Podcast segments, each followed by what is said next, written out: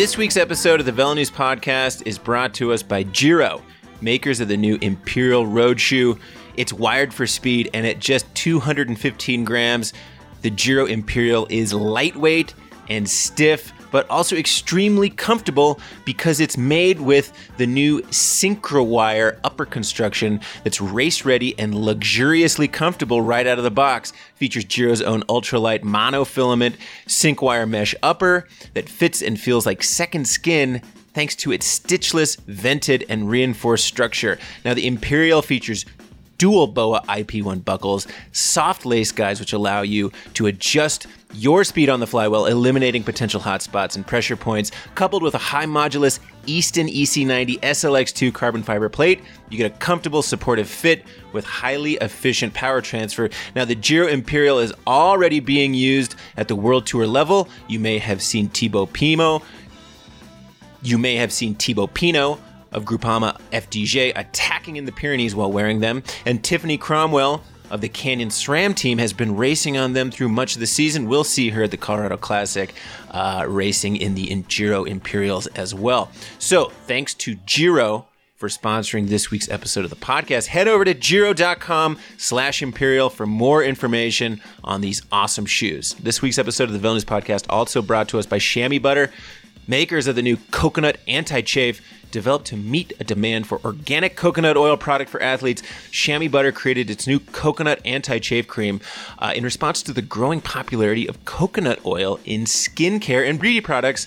Coconut oil is naturally an excellent moisturizer. Shea butter, vitamins A and E condition the skin to protect any skin areas that experience friction. Restorative ingredients like aloe vera and tea tree oil contain natural antiseptic properties to soothe already chafed skin.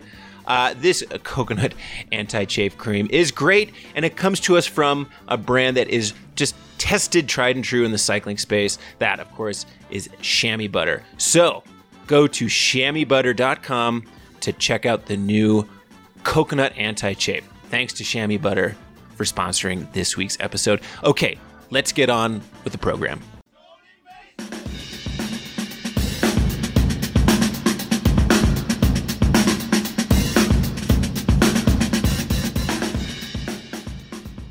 Welcome back to the Velo News Podcast. Fred Dreier here, editor in chief of Velo News, coming to you from a very, very sleepy Monday morning uh, here at the Velo News World headquarters. My sabbatical continues for one final week, and uh, I will be talking to you a week from today, probably catching up with Andrew Hood to preview the Vuelta a España talk about the upcoming UCI Road World Championships in Yorkshire, whether or not Mr. Van der Poel is really the odds-on favorite there. And also, we're going to talk about um, mountain bike world championships because we have a pretty awesome mountain bike world championships coming up in Mont Saint Anne, Quebec. Kate Courtney of the United States is going to try to defend her win. Uh, there's going to be an e-bike race, and um, I actually have some, some gathered some very interesting information about the e-bike race at Mountain Bike Worlds and why it's not a uh, goofy uh, fun event. Well, there's actually some like skill involved in e-bike racing, and we're also going to see uh, Christopher Blevins see if he can uh, take gold in the U23 race. Uh, Haley Batten, she's also going to be competing for gold in the U23 uh, race. Anyway, with Mountain Bike Worlds on the brain, um, I have an interview that I'd like to share with you this week with Christopher Blevins. Uh, Christopher Blevins, rising star of U.S. cycling. Some of you may have read Dane Cash's profile that we did on him in the magazine last year, talking about how he is this just multi talented cyclist, excels at road, excels at mountain biking. He has won the U.S. national title in cross country racing as a junior, as a U23. Uh, didn't win it this year. He crashed out but uh, he's just he's one of these I hate to use the term freak, but he's freakishly talented on the bike. And that's not the half of it. Uh, Christopher Blevins is also, he is a scholar, he is a poet, he does hip hop. And I sat down with him and we talked about it all. Talked about bike racing, um, his poetry and his hip hop, his music. He uh, teaches creative writing to um, kids at a school in San Luis Obispo where he's going to college. he's just a very impressive uh, individual. And so uh, we're gonna listen to my chat with Christopher Blevins. I'll be back a week from today, and we'll get you back on the regular schedule of News podcasts.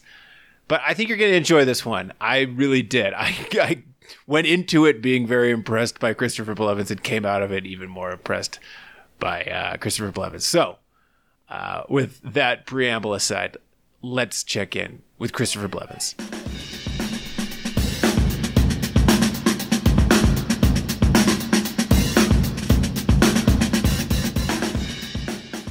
Welcome back to the News Podcast. Fred Dreier here. I am really psyched to be sitting across from my next guest.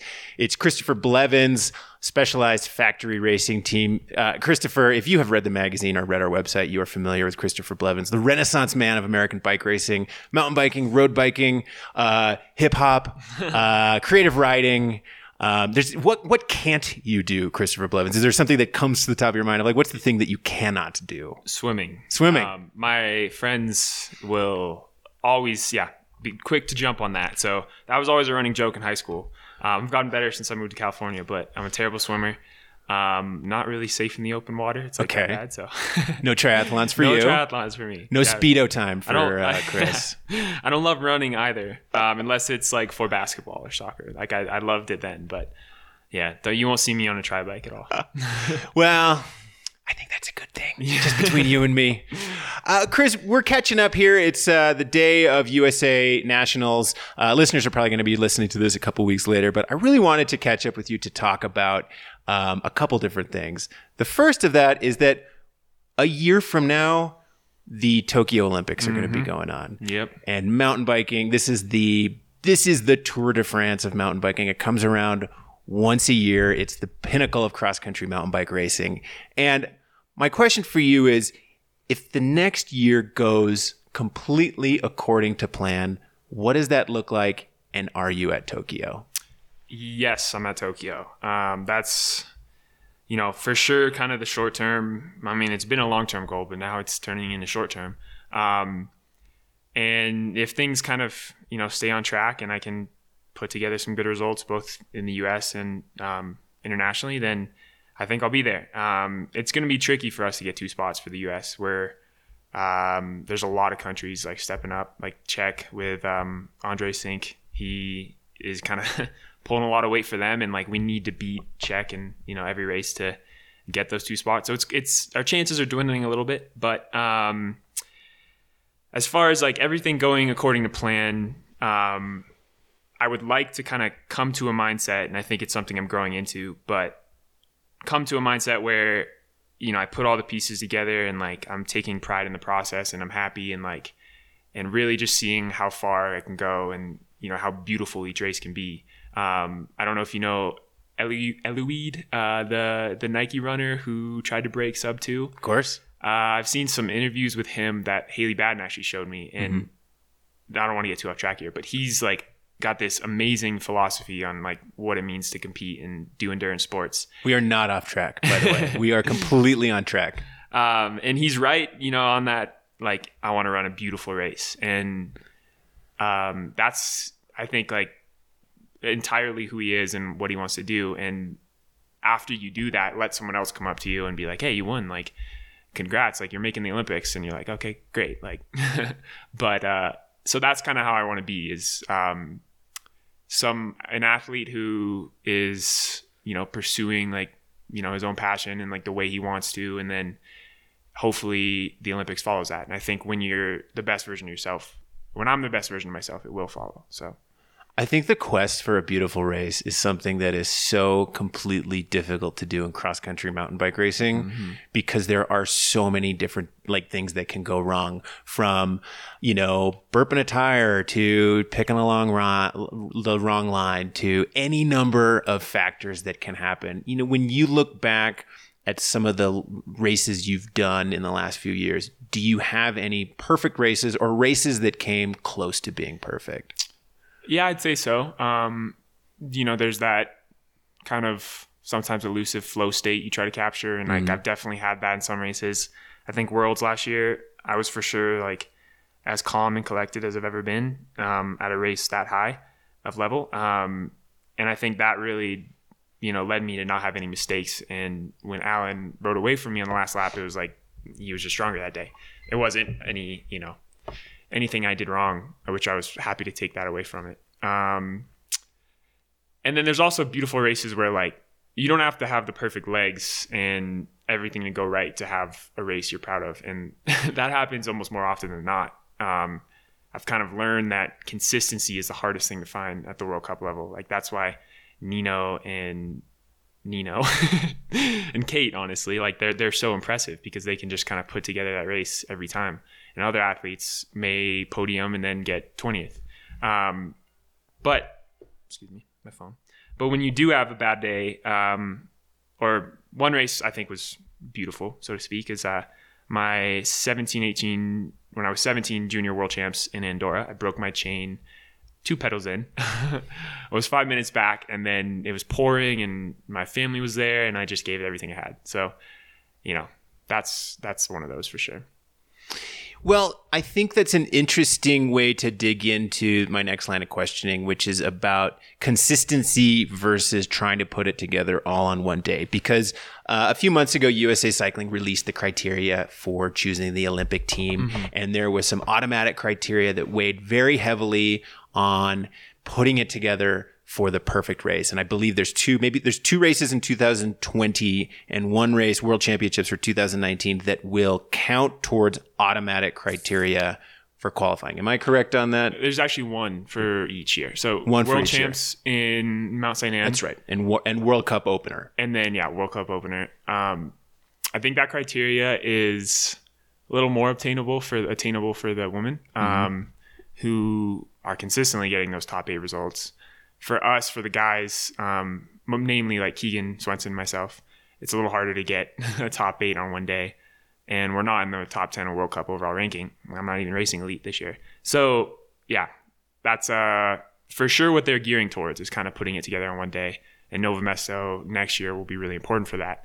Um, but chances are we come down to a discretionary nomination. So, and with that in mind, then are you looking for more of consistent performances? Week in, week out at World Cups, or are you looking to try and have that absolute perfect race at one of these races in the lead up to the selection?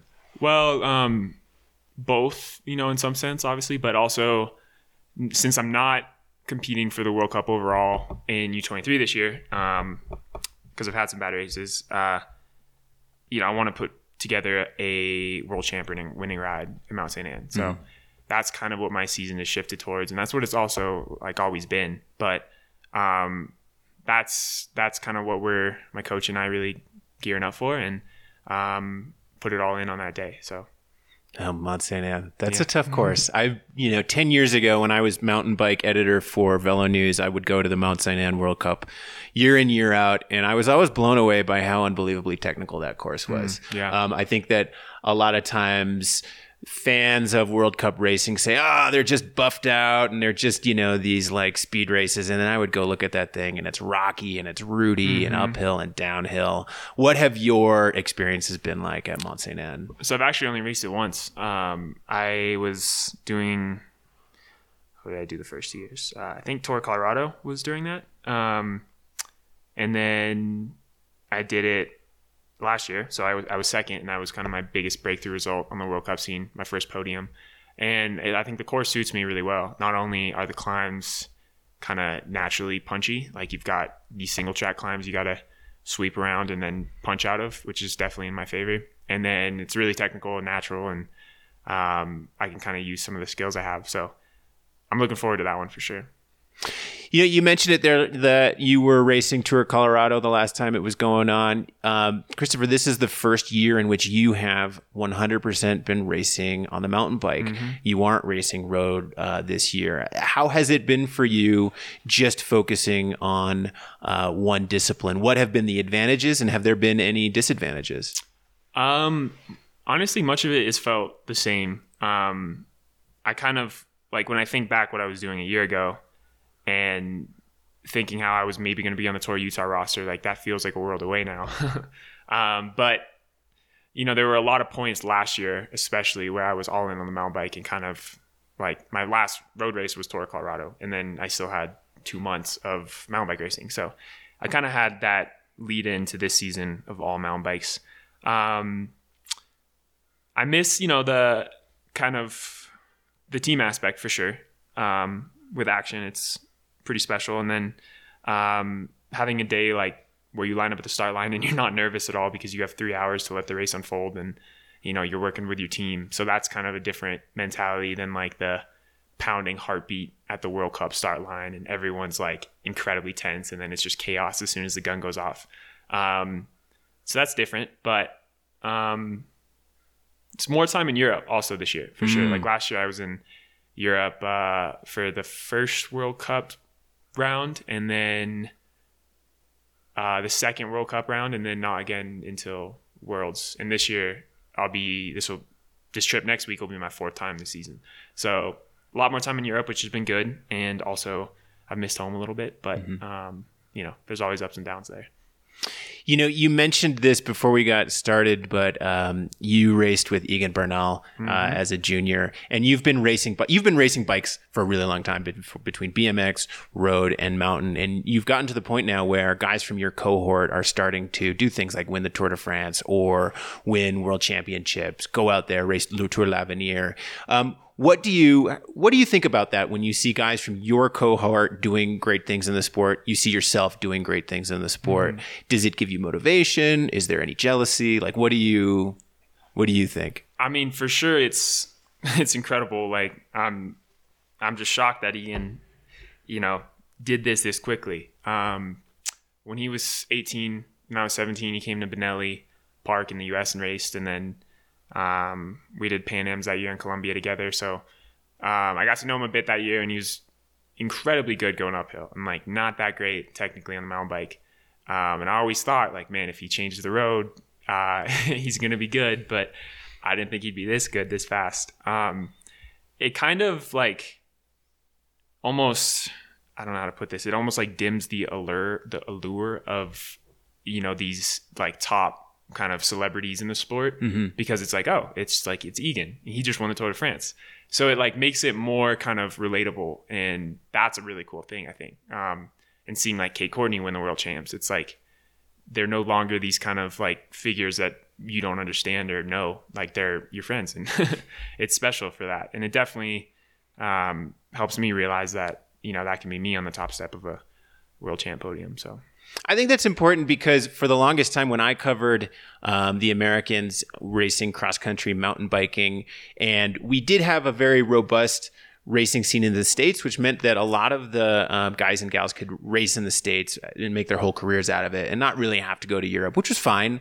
But when they would go to Europe, since there weren't those connections and there wasn't that experience, a lot of times the ch- the difference in the European style of racing, which is just full gas, mm-hmm. punchy climbs, technical courses, not these long grinder climbs like you see in the U.S. a lot of times, uh, there'd be a little bit of a lacking of confidence, and then you start seeing guys like Nino and Florian and some of these really great World Cup racers, and they're just the the gap is widening. Mm-hmm. And so I look at a guy like you, and you've like had this long career in cycling already, and you've seen people from your cohort go on to have success, and you know what success looks like. And I have to assume that maybe you know, like contending for a World Cup podium someday doesn't seem like that out of reach mm-hmm. to you.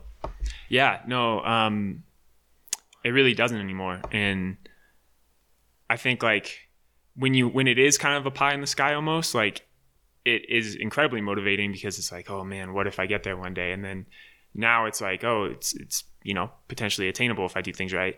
And there's kind of a balance between not like taking that for granted and realizing how hard you have to work to get there and then realizing that you, you know have the confidence to do it. So um, if that makes sense uh, Christopher, we've uh, written about you before and about how you are this amazing athlete, but you do have this life away from the bicycle. You um, you write your own poetry, you do hip hop, produce music videos, you teach creative writing in San Luis Obispo. Um, I'm curious, just from a mental headspace, how do those um, two different lives complement each other, and then where do they, if or do they ever create tension? Mm-hmm. Um, you know, it's a yeah big question.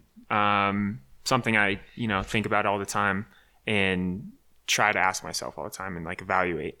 Um, I think the biggest thing I'm learning, especially this year, is there's a difference between being balanced in your actions, like what you do. Like you can do everything, and you can you know you can go to school, you can bike race, you can have a job, and um, there's people that do that that like are just incredible, multifaceted people. And there's a difference between that and then being really like balanced with your mind state, you know, and like who you are, kind of. And I think like that's the difference between like be and do. So like if you're just a if you have perspective uh, and you have a balanced perspective, but you're pouring all your energy into one thing, I think that's a more important balance than having kind of this crazy like uh, loose strings that you're trying to grab onto uh, perspective, and you're doing a lot. So, um, I think I'm trying to to have to lean into that like balanced perspective, and then you know now that I'm not especially right now, you know, I'm not in school. I'm not uh, racing road. So like I am kind of just focused on mountain bike racing, but I still want to be balanced and like have interests that are that are like very different. And I think that keeps me motivated um, and keeps that perspective. Um, I just wrote a song uh, over the past few months that I spent a lot of time with and like we yeah many hours in the, in the studio with my friends and uh, I'm, I'm playing more piano and guitar. And that was just like, I realized how passionate I am about my music and how I want to pursue it, you know, and I can't pursue it as much as I am my bike racing, but, um, we've got a lot of downtime in hotel rooms. So I bring my little mini guitar and my little mini keyboard and I write lyrics. So that like is super important when you're in Europe and you're alone in a hotel room and you can't think about anything but the race. But you force yourself to kind of tap into that other side of you. Um, and that's what I do a lot. And and then also like having interests within the cycling world that are beyond me just as a bike racer. You know, like I think I understand what a bike means to a lot of different people. It can be a, you know, a tool to be a professional athlete for me. And then it can also be like a life changing, you know, mode of transportation for someone who can't get around otherwise. So I'm trying to, uh, to see the bike world for all of that and not get stuck in like a competitive mindset. So there's a long-winded answer, but yeah. No, that's good. I mean, with the music and the poetry, then like, what does a typical day look like for you? You just said, you know, you're trying to balance some of these things, but like, you know, you have, let's say it's a day where you have a training ride on tap, but you also want to get something done on a song or a poem. How are you How are you structuring your life in a typical day? Um, well, typically, I mean, on a normal day, I don't write lyrics It kind of comes up on its own like organically like if i have a long five hour endurance ride um, where i'm not thinking about intervals or how hard i'm hurting then i'll think of lyrics on the ride a lot um, or i'll like play a beat in my headphones and um, yeah come up with lines for it um, when i am like with this song for instance in the past couple months when we were working on it when like we went into the studio i uh, we we went in the morning and like I completely forgot about my training ride and completely forgot about even like eating lunch that day. And I was just so immersed in it. And I think that was really cool to just like understand that everything else will get done, but like be here now and like focus on the song. So there's moments like that, and then there's moments where they kind of overlap, like training rides where I'm thinking of lyrics. So what are the topics that seem to grab your attention and your passion when you are writing uh, lyrics and writing poetry? Are there topics that you tend to gravitate toward? Uh, yeah. Um, I think in general, it's kind of trying to capture a sense of like being young and a lot of it's like nostalgic, but also like hopeful for the future, if that makes sense. Like mm-hmm. uh, you're stepping into the world and like becoming yourself and um, watching friends go to different places, and then you're still like at this crossroads of like your childhood, but also your adulthood. So I think a lot of songs are like that. And then I try to also encompass themes that everyone can relate to, um, not just 20, you know, something year olds, um, and kind of have more worldly views on in my songs. So kind of strike a balance between those. Could you give us a sense with some uh, some bars right now? Sure, yeah. Um, let me think of something. Uh, so I'll do something from the new song, which is called "Weathered," which may be out by the time this podcast is out. Yeah.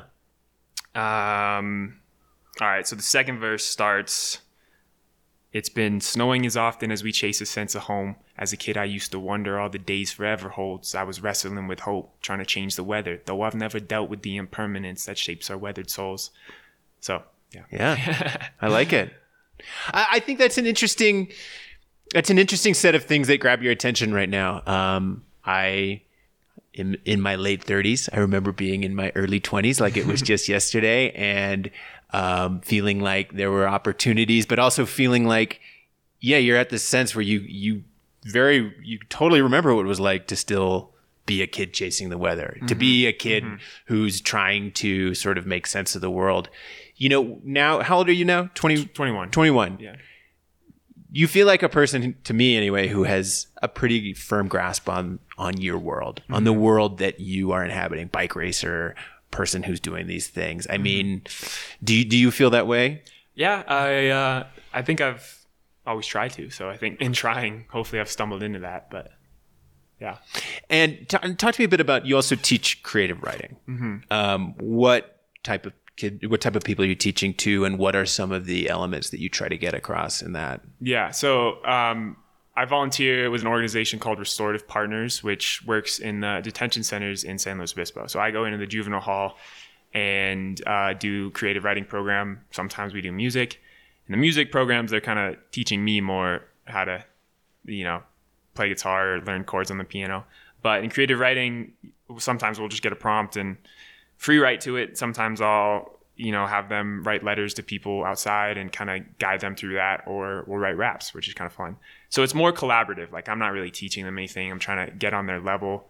These kids are um, anywhere from 11 to like 19, and uh, honestly, like it's been more important for me than I think for them. Which is like we're so insulated in San Luis Obispo, and I think you know a lot of pockets of my world, like you don't realize the struggles other people go through. So that's been really important to get that perspective by going in there. And creative writing is the perfect avenue to experience that. So I'm not really teaching. It's more uh, kind of we're doing it together. And yeah, I do that when I'm in San Luis Obispo. So I have you are the first bike racer I have talked to who has uh, experiences like that, and um, I think it's really special, Christopher. I think you are a really special athlete for uh, American bike fans to follow, both on and off the bike. Um, I know I'm always on your Instagram, seeing various pictures of you shredding on some trail or having a good time, and so.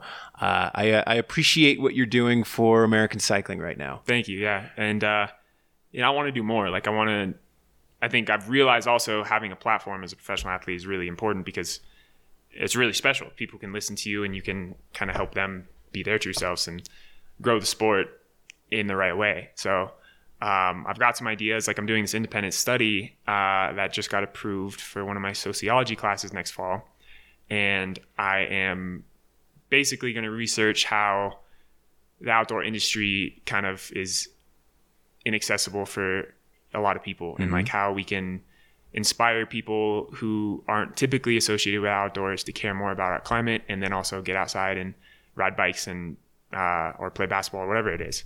So that's gonna be really fun. And then I'm also doing a project with Outride, which is the new rebrand of the Specialized Foundation, and this nonprofit called Project Bike Love.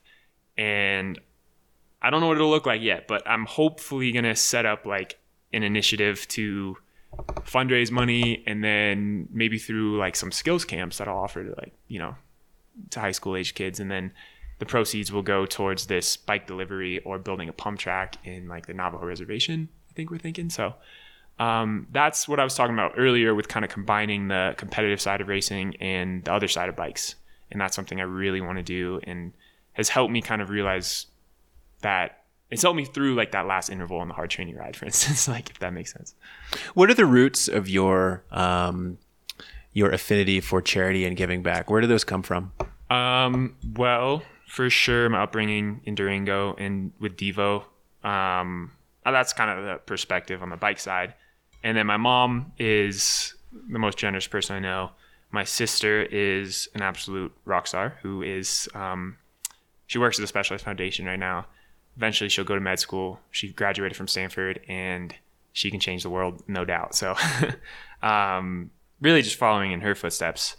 And I think a lot of people try to, you know, do good things and because they kind of, you know, want to have the image or satisfy themselves with it, you know? And I think for me, it's really like, I ask myself that, like, am I doing this because like I want people to see me as a good person or do I really just want to like give back? And I think that's what it is, is I'm, I'm really just trying to like see corners of the world that I don't experience. And that's like through these experiences of giving back. So Last question for you, Christopher. It's another bike racing question. Uh, it's the big question. Let's, you know, look at your career, the, the, the bike racing career of Christopher Blevins in total. What do you want it to look like? What are some elements that you want to have as part of your career? Um, well, I want to, I think right now I'm focused on the mountain bike. So I want to be a Olympic gold medalist on the mountain bike. That's the big goal. so we'll try that in Paris and we'll try that in uh, uh, LA in 2028. And then I want to be someone who you know uses this little cycling world that I have to like to to create change and like help people get outside and ride their bikes and um, have fun and like shred and do wheelies and you know all that stuff too. Um, and then this is kind of funny, but I've thought like, man, you know, if I uh, get a lot of followers through cycling, then I'll have more opportunities for people to listen to my music. So It's true. we'll get there one day. Well, Christopher, I really appreciate you making time for us today. We are going to continue to follow your push towards the Tokyo Olympics and just following your career on and off the bike. Thank you, Fred. Yeah, appreciate it as always. Thanks.